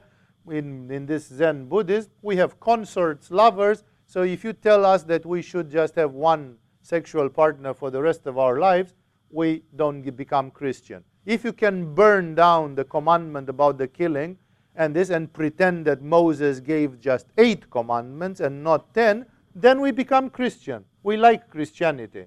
But if you give Christianity with this, so it didn't catch. It again, it didn't catch because the Manipura chakra was feeling insulted, provoked by this Anahata chakra message. And then why did Jesus, if he was supposed to be so intelligent and so skillful and so present, why did Jesus come up with a model from the heart? Was he stupid enough not to realize that it is not going to catch, that it's a bridge too far? No, it's like he did it anyway, because traditionally that is considered to be the truth. Humanity is going towards Anahata chakra. There is more and more Anahata chakra our planet, although it is dominated by the water element, strictly speaking, when you look at it from the cosmos, it looks blue. And the blue is not the color of the water. The blue is the color of the sky, is the color of the air element. That's why many metaphysicians say this planet starts from water, and when it blossoms indeed, this is going to be an Anahata Chakra type of planet when human beings will be bodhisattvas and when we'll be into a sort of a Satya Yuga, this is the kind of human being that will walk the face of the earth. A human being who is a bit like Rumi, who is a bit like Ramakrishna, who is a little bit like Teresa of Avila, a, a heartful, a Mirabai, if you want an Indian woman example, a woman, a man who is of the heart. And that's why Remember, I don't have time to insist on the cycles of evolution, but there are many ways of implementing the heart chakra. I remember reading so, such inspiring stories. Like, I remember when I was visiting a monastery where I was learning chiropractic from an old monk, they had stories like in the nearby monastery, there, was, there had been a monk. And this monk um, all the monks in the monastery, they had decided that when the Lent for Easter starts, the Lent is a period of time where you are supposed to be vegan in traditional Christianity. So before Easter, there are 40 days or 42 days or something, seven weeks up till 49 days of veganism, strict veganism.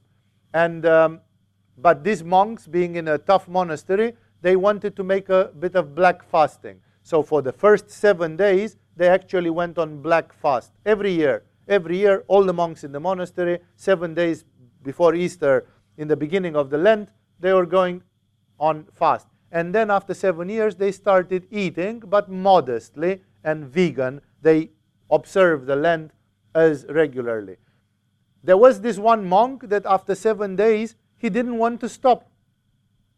And in, in the Christian church, in this Orthodox church, uh, monks and nuns, they are not supposed to do anything without having received an authorization or a blessing because they have a vow of obedience precisely to humiliate themselves and precisely to surrender so not to be arrogant like i do what i want because i know what is best. A parenthesis to this. One of the greatest christian saints of syria or lebanon was the one who was called simeon simeon the stylite he was called the stylite because he lived on the top of a pole of a tower, self built tower, which in Greek, if I remember correctly, or in Latin, it was called stylus. So that's why they are called stylites. People who live on top of a pole. In the beginning, their poles were fir trees, like they were taking these fir trees from Lebanon, these tall fir trees. They were cutting the tip of it. They were putting a one meter square platform on top of it, cut all the branches under, climbed up there, and never came down.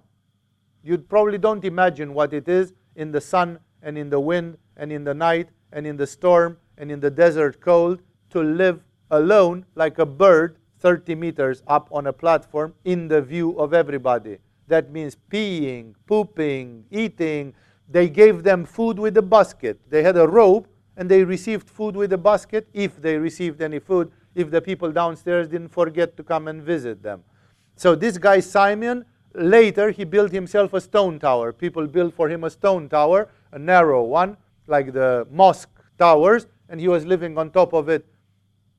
And this was a beginning of a form of tapas in Christianity, where some people lived like the birds. They didn't want to touch the earth. They wanted to be close to heaven and to live with very little physical needs and so on. It was an extremely difficult tapas, extremely difficult lifestyle, inconceivable. And then the church authorities, in those centuries, the, the church was already coming up, and the church authorities hear that there is a man called Simon that millions of people or whatever considered to be a saint. And people are flocking there, and some epileptic people, as soon as they came under his tower, they got healed instantaneously, and miracles are happening. And the church started scratching its head and saying, Oh gosh, you know, like this sounds like the devil. Like the biggest problem is, is there still humility there? Or are we going towards somebody who is boasting and inflating? Like this man shines like the sun. It's such a huge danger in shining like the sun because your ego is going over the top. So they sent the bishop, the local bishop, who was not a saint of any kind, and this local bishop goes and they put a ladder for him and he goes up there and he goes up and Simeon was praying and he says, Simeon, I was sent by the other bishops and so on, or maybe it was a servant of the bishop or something, and they are very worried about you, what you are doing here. You know, like people are praising you like you are Jesus or something. You know, and I've been sent to bring you down. The bishop says, come and talk to him, you know, because of, you know, you, you have to be corrected.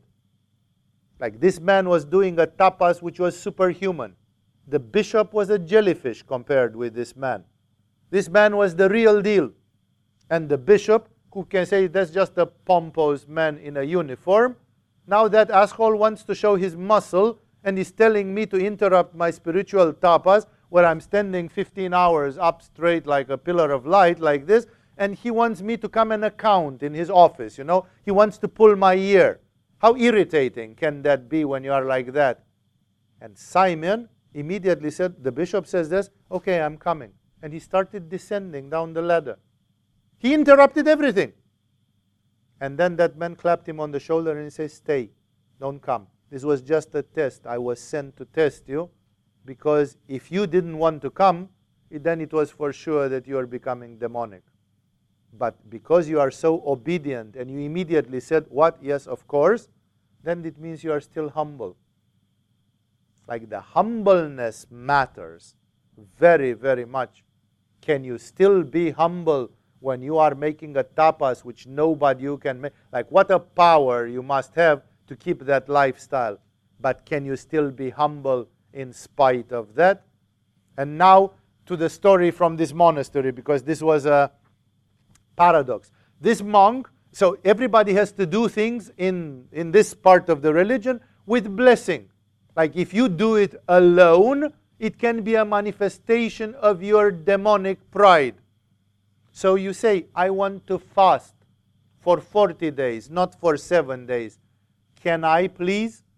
And then your elder, somebody older than you, who is your confessor and who knows you very well, says, You are proud, you are the Manipuristic, arrogant bastard, and now you want to put a 40 day fast under your belt. You want to have one more reason to be proud and arrogant. No, you cannot fast. And if he says you cannot fast, then you should not fast. It's as simple you have to be obedient. You have to humiliate yourself.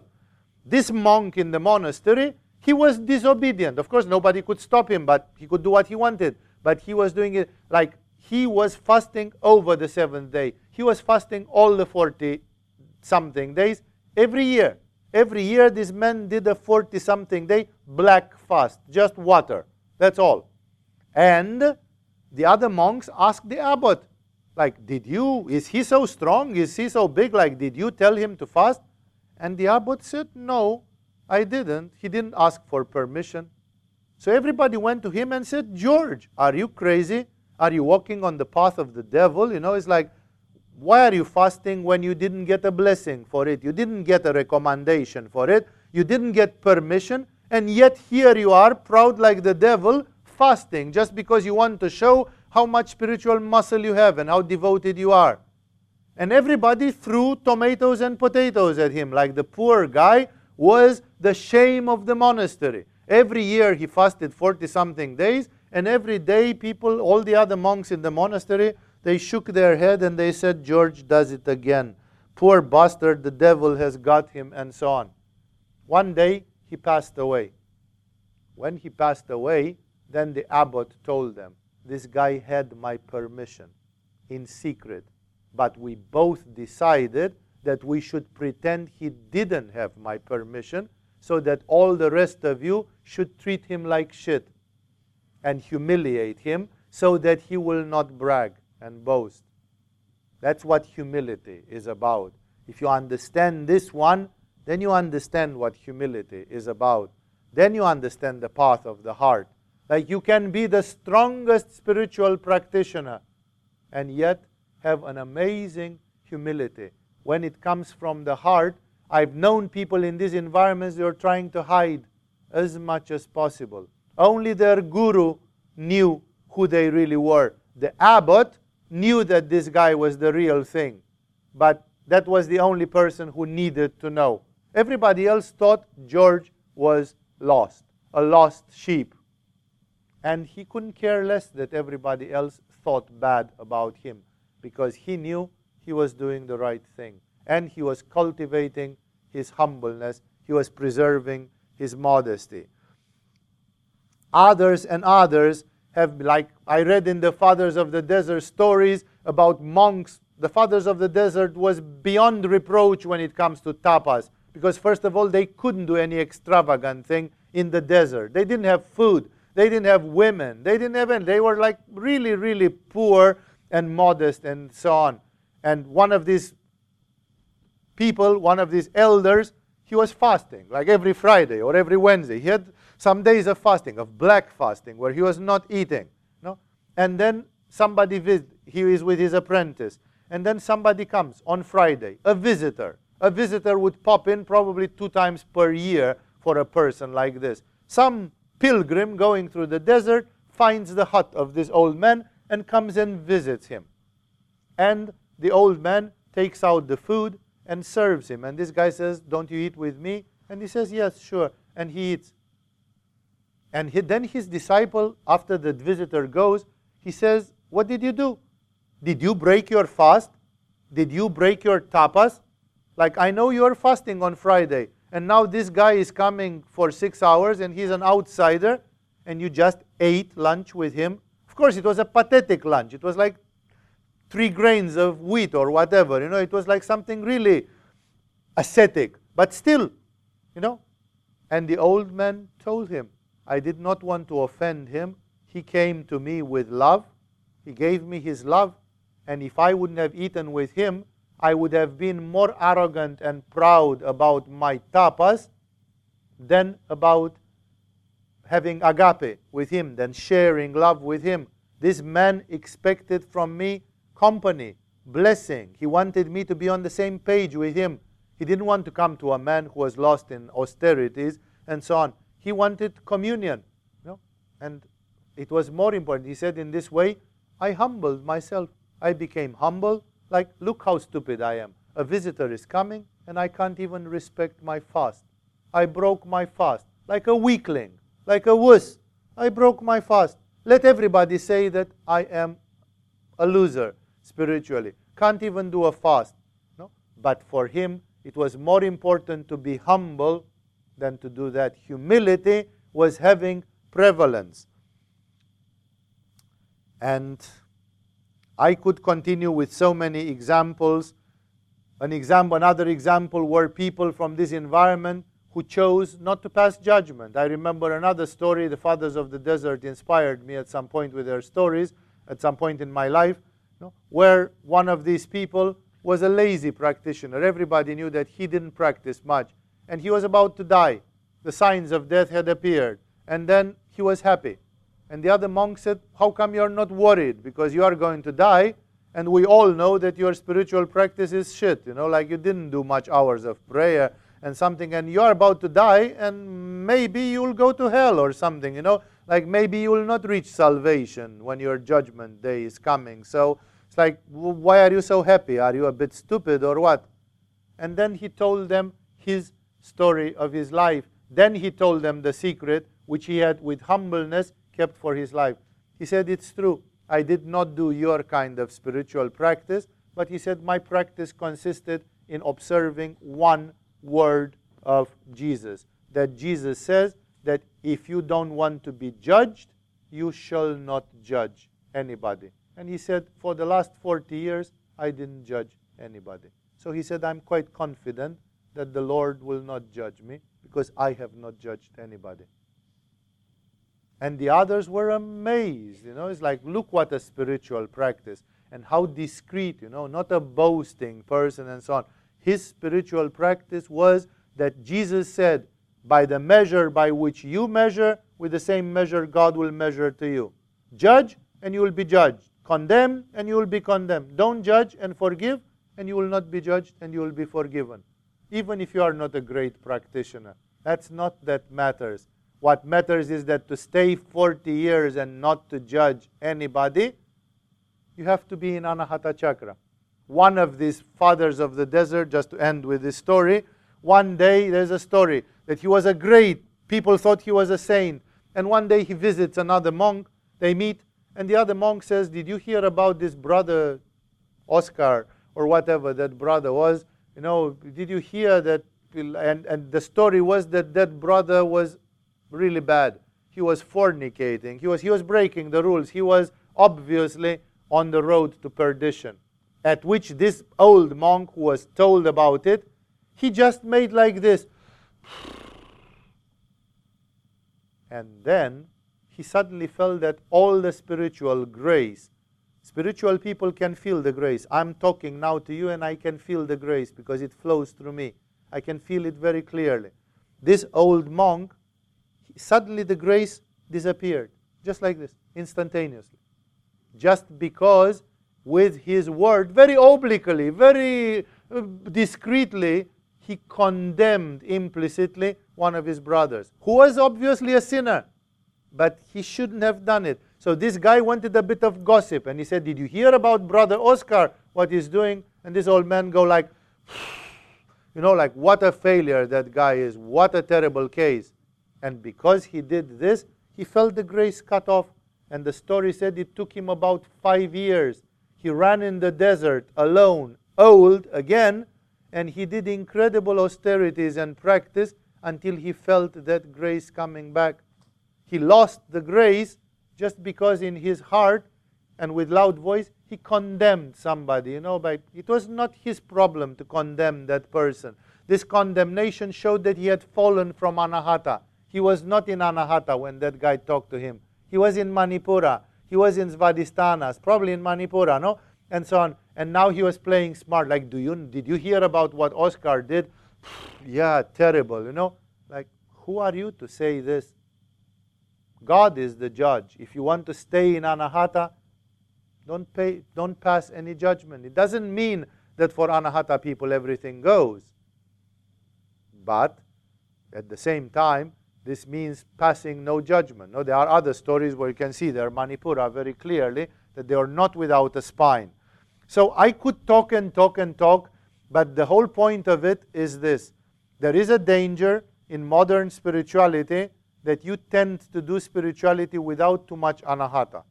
Even in a yoga school, there exists because you have you need manipura, you need sublimation, you need this, you need that. And being in Thailand, and being in a yoga school and Indian yoga having lost a lot of anahata, like there are very few yogis in modern yoga who are like Ramakrishna or who are like Chaitanya or like Abhinavagupta or very few. And because of this, generally, anahata is getting lost. If we would be a Christian monastery and I would give you teachings about humility and humbleness, I would say, okay, this thing is up front and you take it or you leave it, you know, but at least it's there. Being in a yoga school, I'm teaching you Uddiyana bandhas and headstands and everything, and I'm sometimes feeling that this part of the story is not said clearly enough.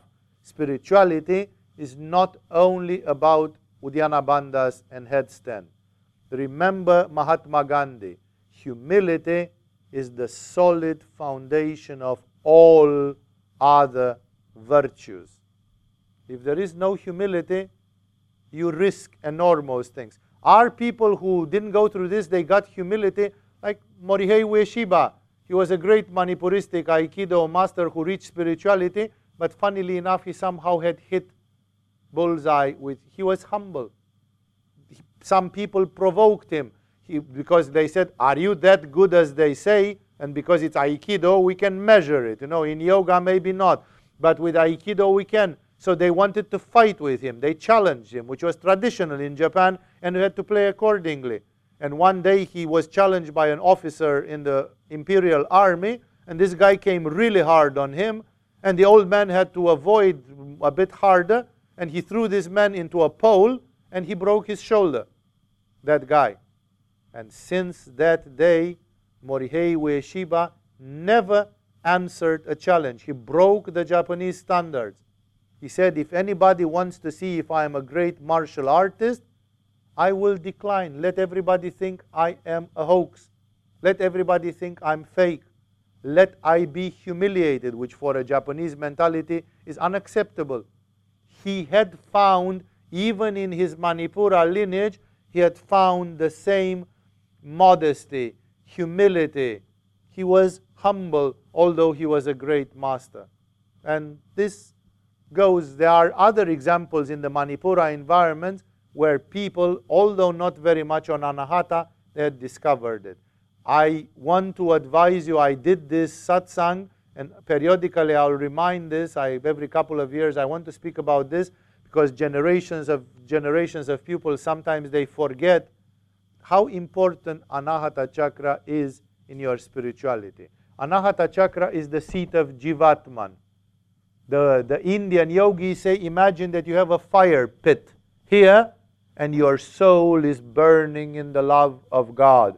And therefore, it's from here that your Ishvara Pranidhana, it's from here that your aspiration is longing up. When your soul is crying for God, that's when you are motivated to change your life, to change your diet, to do spiritual practice, to really come out of your inertia and your comfort zone and do spirituality.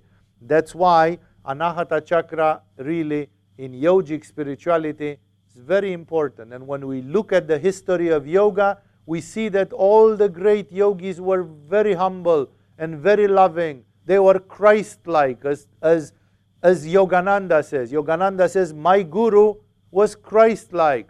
Babaji, the guru of the guru of my guru, he is a Christ like yogi because he said, I recognize the same heart, the same anahata in these people. That's why I want to emphasize on this. You are all in a place of spiritual practice. Don't forget the heart. Cultivate the heart remember the values of the heart, which I read here that the love is patient, that the love is not self seeking, that love is forgiving and it's forgetting old trespasses, and love does not boast. And read it again. Put it on your wall and read it every day and see how can you do, how, how much do you need to work on anahata, how much love should you feel to be able to go in that place. Then your evolution is blessed indeed. Then you have the signs of evolution. And if any one of you will get hypnotic powers or clairvoyance or something, they will not fall on a bad soil. They will not fall on the soil of an arrogant person, of a proud person who will misuse those things and just use them to boast their ego. It is as Eckhart Tolle said it in a, one of his video seminars, where he said, um, Now we finished this workshop. He, he did a weekend workshop, and he said, We finished this workshop, and people in the alternative magazines say that it is self improvement or self development or self help. But actually, he said, All this weekend, I just tried to do self destruction. Like, we are not here to tickle the self. He meant the ego. That people always think that they want to come to yoga and they want to do things just as a pampering of their own ego. People want just to feel better, but this feeling better is not the authentic thing. Sometimes when somebody humiliates you, somebody sometimes when you have to cultivate this and you have to let somebody lose so that win so that you can lose, it doesn't feel comfortable to your ego. And you go home gnashing your teeth and having resentment and saying, Oh, I did it, but I almost didn't do it, but I wish I didn't do it. But you know, like it's difficult to, to defeat yourself. It's difficult to rise your level of consciousness to the heart. So the path of spirituality is out of your comfort zone. It's not a pampering of the ego. I remember I read 20 years ago some people who defected from the transcendental meditation of Maharishi Mahesh Yogi, and their complaint was that they went into some boot camps with Maharishi Mahesh Yogi, and some of them started having a lot of purification. Like some of them had physical phenomena, some of them emotional phenomena. And this guy was such a narrow minded imbecile, the guy who wrote this, that he said, How can you go to a great guru and do something like yoga and so on and feel bad? Like the gurus and yoga is not a feel good thing. That's egoistic yoga, where you just go there because you want to pamper your ego. But the real meaning of spirituality is that sometimes you have to transcend your ego. You have to trample over your ego. And the ego doesn't like it. When you go in anahata, you surpass your manipura. And your manipura is not going to like it. That there are some things which are beyond your self interest. Because Manipura one generally wants to serve just your self interest. But there are higher things. Anahata gives us this selflessness, this abnegation of the soul. That's why, remember, cultivate Anahata chakra even if it's not always comfortable. It's sometimes very difficult to forgive. It's sometimes very difficult to be detached. It's very difficult sometimes not to be angry, not to be jealous, not to be this, not to be that, like all the things which Paul says there, and so many others. But it's worth it. It's worth every bit of it, trying and trying again and again, because without anahata, I can tell you this as a person who has been involved in spirituality for many years. And if at least in this lifetime you can verify me that I was involved for many years in spirituality. And this conclusion I know for sure. If you practice a spirituality without anahata, you will succeed spiritually. But this joy, this myrrh of the heart, will not be there, and the life will be a life of discipline, a life of seriousness, a life of effort, but precisely this, this giggling of the heart, this tremor of the heart, this divine enthusiasm will not be there. So if you really want a life with joy, remember also as you get older, your energy is decreasing.